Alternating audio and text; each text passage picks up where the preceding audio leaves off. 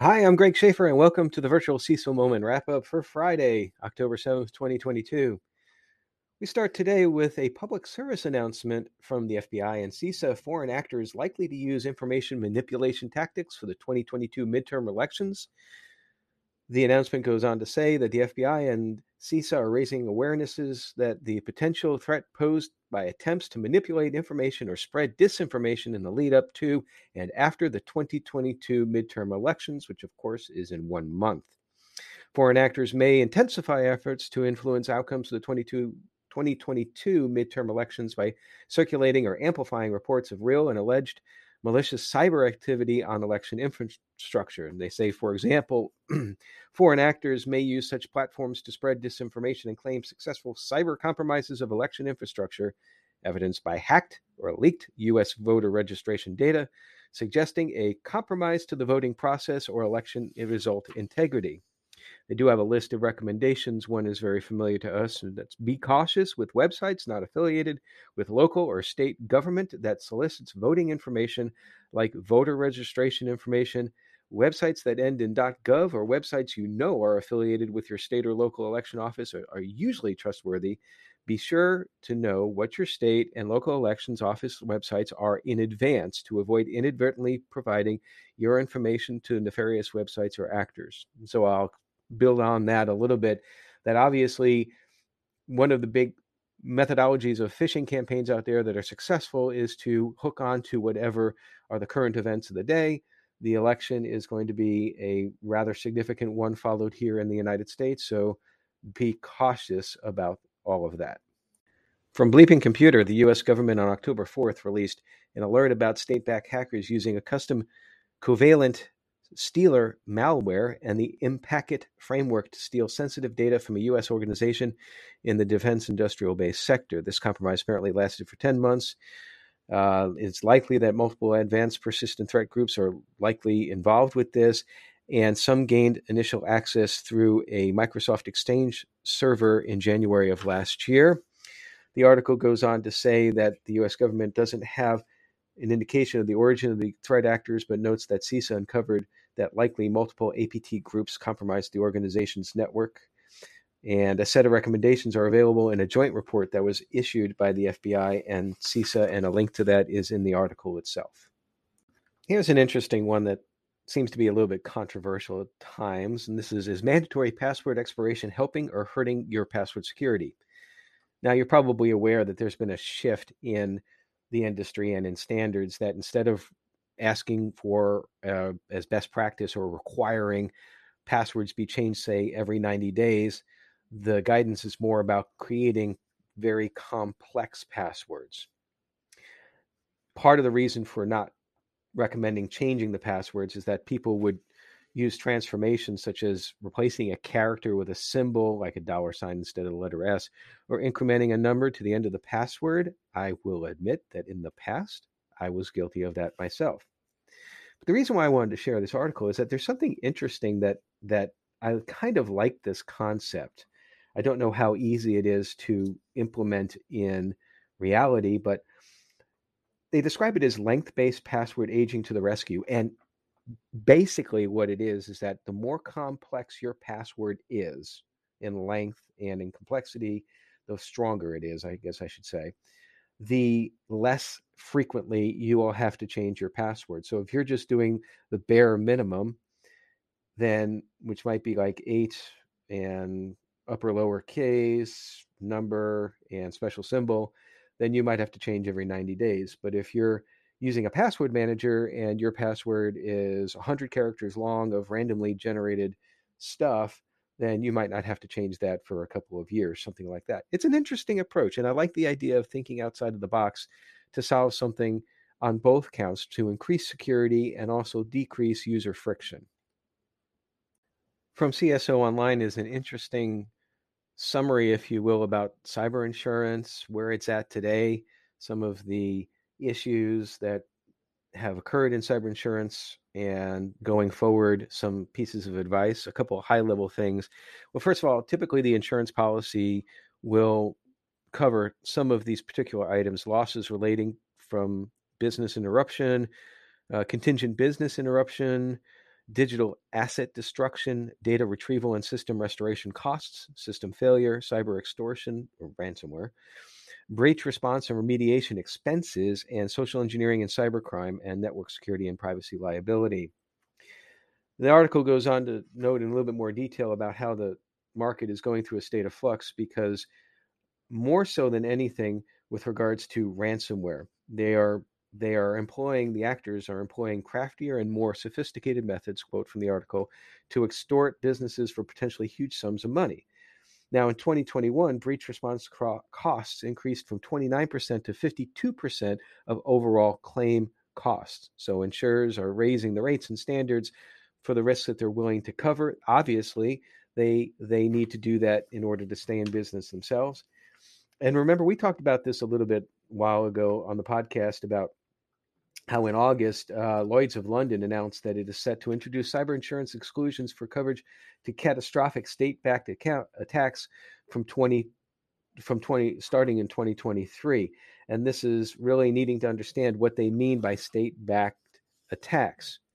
So there's a lot more detail in this article, including how to assess your cybersecurity needs. This is something that I think everybody needs to keep up with on an annual basis because the field is changing the threat environment as well is changing rapidly.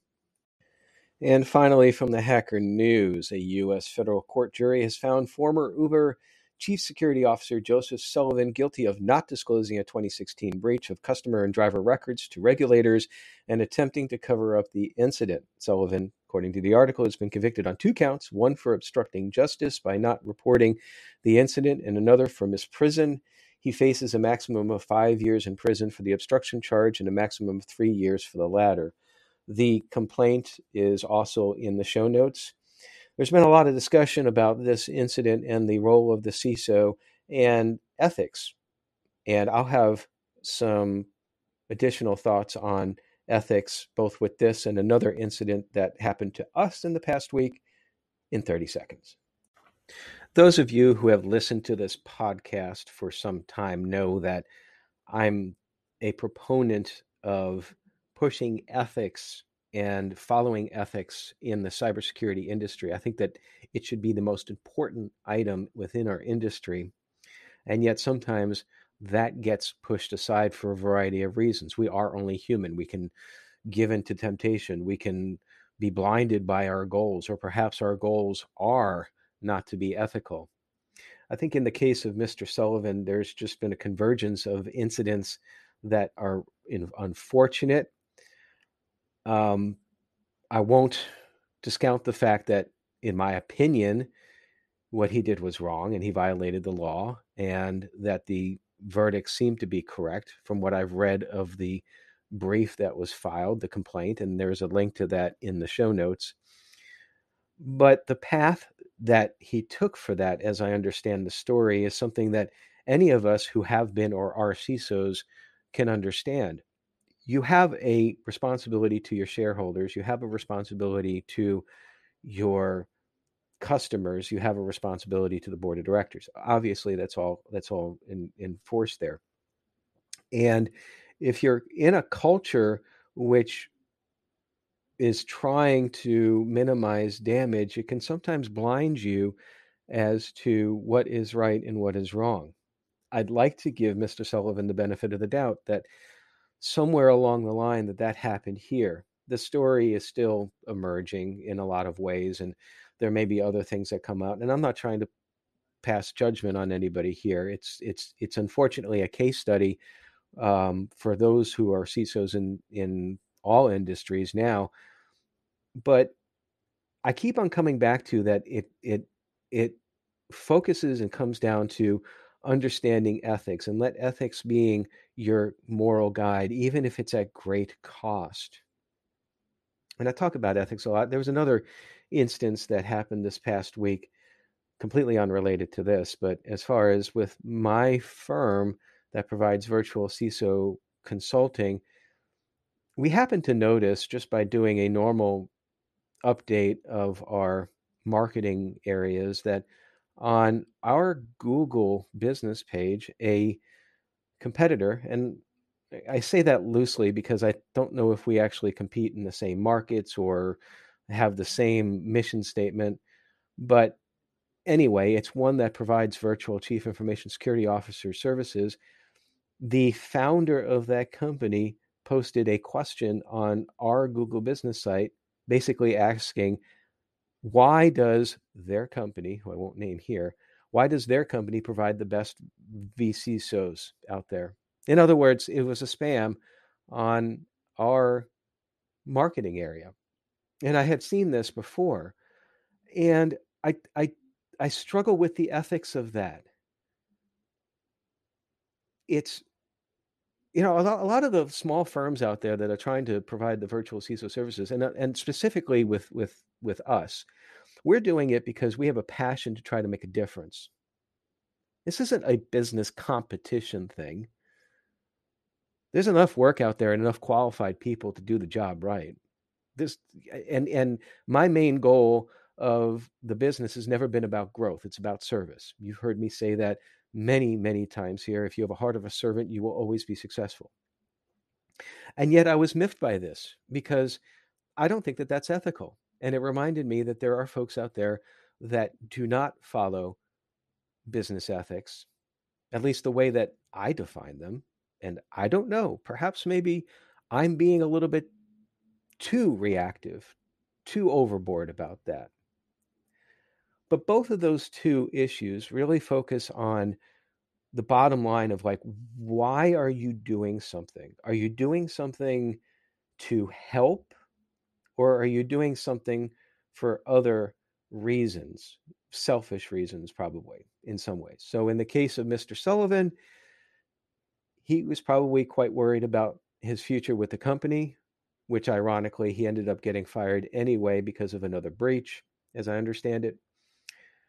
In the case of the other instance, it was more about wanting to build business at whatever cost. I think that we all need to understand that in our field of information security and cybersecurity, we have to keep ethics first and foremost. And it's not just an opinion. The CISSP and other certifications, that's a linchpin right there. In both instances, if both are active CISSPs, it's my opinion that that should be revoked. But that's just my opinion.